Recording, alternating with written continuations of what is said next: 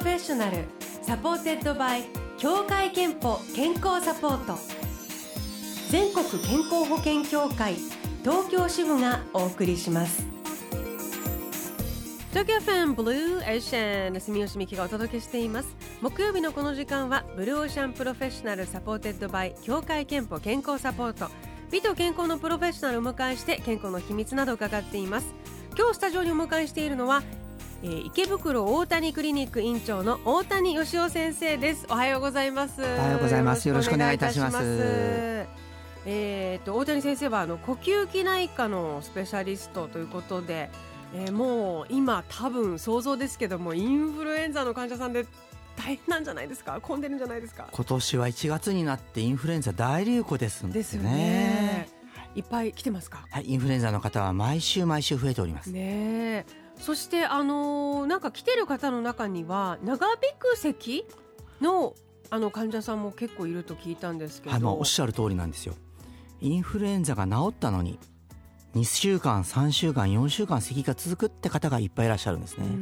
としますともはやインフルエンザは治っておりますから、はい、インフルエンザじゃない風邪じゃない他の病気を考えなきゃいけないですよね。治ったのに 2, 2週間とかやっぱり続いてるのはもうあのまだ風邪なのと思わない方がいいってことですね。まあ、風邪でしたら1週間2週間で治るじゃないですか。そうしますと風邪じゃないインフルエンザじゃない他の病気を考えていかないといけないってことです、長引く咳はどんな理由って言いますか？病気が考えられるんですか、はい、長引く咳の時には気管支に炎症が起きていることが多いんですね。ただしクリニックにいらっしゃっていただきましたらまずはレントゲン取ってがんとか結核とか肺炎とか重たい病気は除外させていただいて次に多いのは咳喘息って言いまして聞いたことあります、はい、気管支が敏感になっちゃう状態。これが長引く咳では一番多いですね。あとは副鼻腔炎だったり逆流性食道炎っていうことに伴う咳は2番目3番目に多いです。圧倒的に多いのは咳喘息です。そして中にはこういう方もいるというのが今日のキーワードです。COPD はい、COPD これ通称タバコ病とも呼ばれる肺の生活習慣病のことなんですね、えー、ちょっとまだ耳慣れないこう病気の名前言葉かなと思うんですけどまずはどういう病気なのか教えていただけますか、はい、COPD 確かに耳慣れないですよね、うん、英語で言いますと chronic obstructive pulmonary disease の英語の頭文字を取った、うん、COPD タバコによるものですけども大気汚染 PM2.5 なども関係しております。タバコの有害物質によって気道に炎症が起きてまたは肺胞肺胞が溶けていっちゃう。つまりは昔の慢性気管支炎だったり肺気腫を包括したような概念なんです。あの一番の問題と言いますかその喘息とは違うものなんですよね。はい。喘息はどちらかというとアレルギーも関与するじゃないですかはい、COPD は主にタバコとか大気汚染。タバコもご自分のタバコだけじゃなくて受動喫煙まで問題になるんです。それに対して喘息はアレルギー疾患ですね。薬を使うことによって炎症を取ればまたは気管支を広げれば喘息はかなり戻るんですね。それに対して COPD は気管支を広げてもなかなか戻りづらい不可逆性可逆性じゃないっていうところが問題ですよね。ということは一度なってしまうと完全には治らない治りにくい、まあ、残念ながらおっしゃる通りなんですよ。一度なってしまいますと完全には治らないんですね。はあ。これそうするとあの多分みんな自分大丈夫かなとか、はい、周り大丈夫かなとか、はい、あの人咳してるけど大丈夫かなとか、はい、ちょっとパッと思い浮かぶと思うんですけれども、どんなふうにこう違いがあると言いますかこう見分けるんでしょうか？喘息ですと習慣的に風邪ひいた後長引く咳。っていう方は多いですね。1年に23回または1年に12回でもいいのである時期になると咳が長引いちゃう。または花粉症きっかけに咳が長引いちゃう。夏は冷房きっかけに咳が長引いちゃう。ちょっとした刺激で咳が長引いちゃうって方は咳喘息の方が多いですね、はい、一方でタバコによる COPD は石炭息切れが徐々に徐々に徐々に進行してくる。ゆっくり進む病気なんです。ね実は日本人の死因の第10位前後を毎年行き来してまして世界的にも増えているんですね。そうなんですか、はい、初期症状は石炭階段を上った時の息切れ。だんだんと平地ではもう息切れを起こしてくる。重症化してくると酸素がないと生きていけなくなってしまう酸素ボンベを転がして歩いてらっしゃる方もいらっしゃいます、えー、そうなんですか、はい、じゃああの咳が1年のうちにこう出たり出なかったり、はい、出る時期と出ない時期があるっていう方は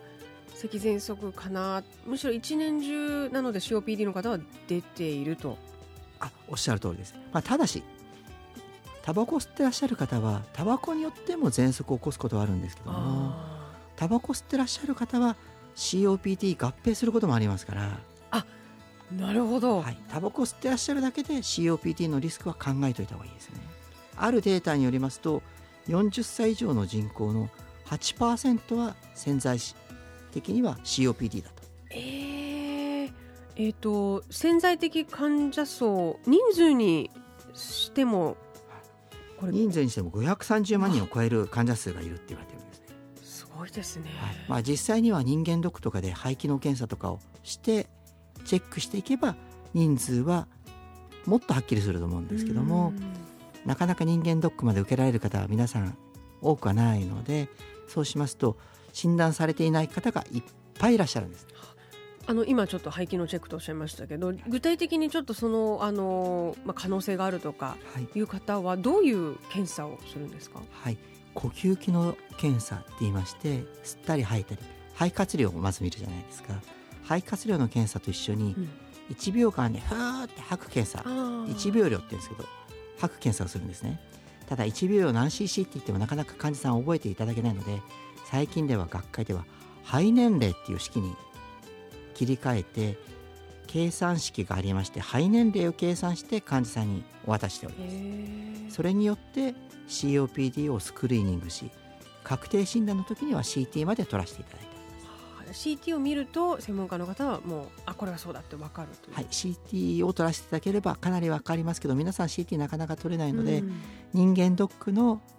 肺機能検査はかなり有効ですね。ということで今日は COPD えー、日本語で言うとこれ慢性閉塞性肺疾患、はい、慢性閉塞性肺疾患です。病気なんですけれどもこちらにフォーカスしてお話を伺っています。後半も伺いますがその前に一曲いきましょう。家入レオ昨日リリースのニューシングルです。この世界で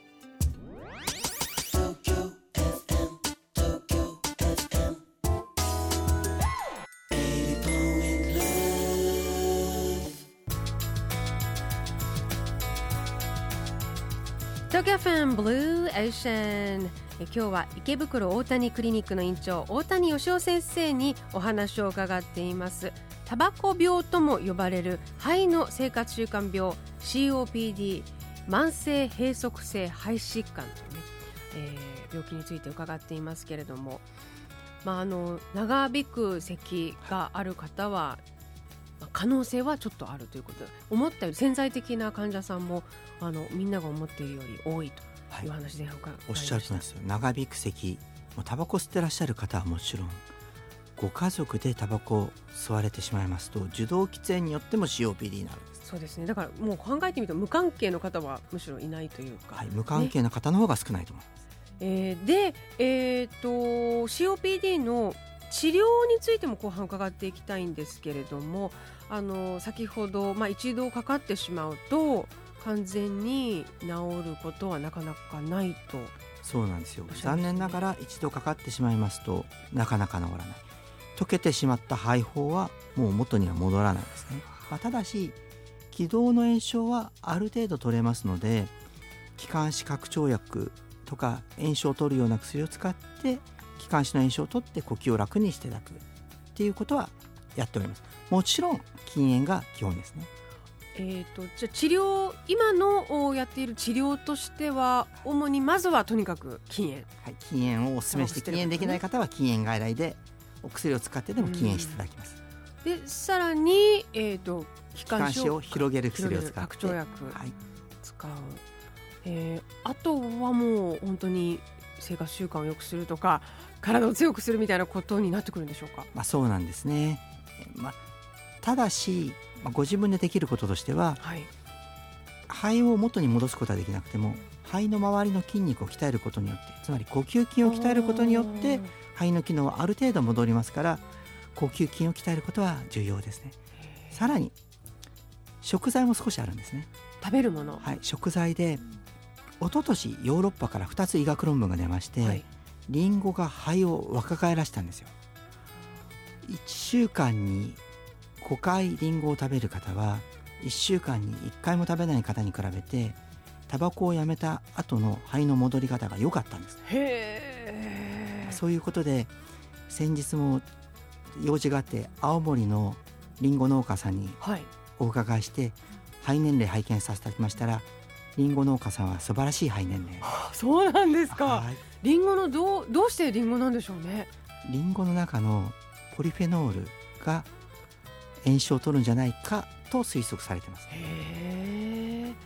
そうやってあのいろいろと、まあ、とにかく完治はしないので少しでも、えー、止めてよくする、えー、いうことが今の治療だということですけどこれあのもちろん発見して治療を始めるなら早ければ早いほどいい。はいおっしゃる通りでなるべく早く発見したいのでなるべく早くそのためには肺機能の検査を受けていただく、まあ、さらにはなるべく早くご自分のためご家族のために禁煙していく。ってことが重要です。そのご家族のためということですけどあの喫煙してる本人だけじゃなくて、えー、家族同僚周りの方受動喫煙でもあのかかってしまう、はい、受動喫煙の場合は COPD だけではなく、はい、受動喫煙で肺がんにもなりますしまたお子様にとっては小児喘息だったり中耳炎だったり発育が低下したりとかさらには知能指数低下っていうようなデータもあるんですよね。知能指数にまで影響するんですか、はい、ですから私は若い男性の方女性の方お子様のために禁煙しませんかって言って説得いたします、ね、大谷先生ももちろんこれ COPD の患者さんには、はい、あの治療検査など接していらっしゃる、はい、はい、もちろん拝見させていただいて治療させていただいております。どんな事例が多いですか？あるいは印象に残っている事例など高齢者の方はなかなかタバコをやめづらいんですね。それでもまず禁煙のところから説得するんですけども高齢者の方俺は死んでもタバコやめない、うん、っておっしゃってまあそうすると無理強いはなかなかできないのでいいですよ。レントゲン取りました。肺がんでした。肺がんですよ。と2週間後にはタバコ吸うやつの気が知れねえな。って戻ってらっしゃいます、やはり高齢者にとっては病気は非常に大きな病気になります、ね、大きな転機になると思います若い方はやはりお子様のためにですけども、じゃあ若い方で COPD にならないかと言いますと若年性肺気腫って概念がありまして30代の方でも肺気腫になってしまって COPD になってしまって酸素が必要になった方もいらっしゃいます。まあ、とにかくまずは禁煙っていうことをきっと広めてらっしゃるんですよね。はい、もうぜひ皆さんにお願いしたいですね。ということで今日は COPD のお話を伺いました。そしてもちろん大谷先生も健康診断は欠かさず受けていらっしゃる。はい受けておりますよ。えでは最後に大谷先生の健康の秘密伺います。健康の秘密はまるまるですでお願いします、はい。私の健康の秘密は、はい、暗闇ボクシング暗闇ボクシングです。はい。健康の秘密は暗闇ボクシングです。いただきました。これはあのフィットネスというか体重管理とか、ま、そうなんですよ。最近週に数回お伺いしてハマってまして、ええ、ボクシング私にはできないかなと思ってたんですが、はい、患者さんでダイエットされてぽっこりお腹がなくなった方 何人かいらっしゃいましたんで、えー、行ってみましたら、はい、確かにハードで、まあ、若い女性いっぱいいらっしゃるんですけど、はい、私が高齢すぎるんじゃないかなと心配しながらお伺いしてるんですが1か月で3キロ痩せましたしすごい呼吸筋に鍛えるにもよろしいんじゃないかなと思うんですね。息も結構上がるんですね。はいそうですね、えー、ということで健康の秘密は暗闇ボクシングいただきました。このコーナーではあなたの健康の秘密や健康でいるための秘訣も募集しています。毎週1名様にクオカード3000分をプレゼント。ブロ社のホームページにあるメッセージフォームからお送りください。ご応募お待ちしています今日は池袋大谷クリニックの院長大谷義雄先生にタバコ病とも呼ばれる肺の生活習慣病 COPD について伺いました、えー、大谷先生の著書止まらない咳を治すにも、えー、COPD について書かれています。これ不走者から発売中なので気になる方はぜひすごく読みやすい本になっていますのでチェックしてみてください。大谷先生今日はどうもありがとうございました。ありがとうございました。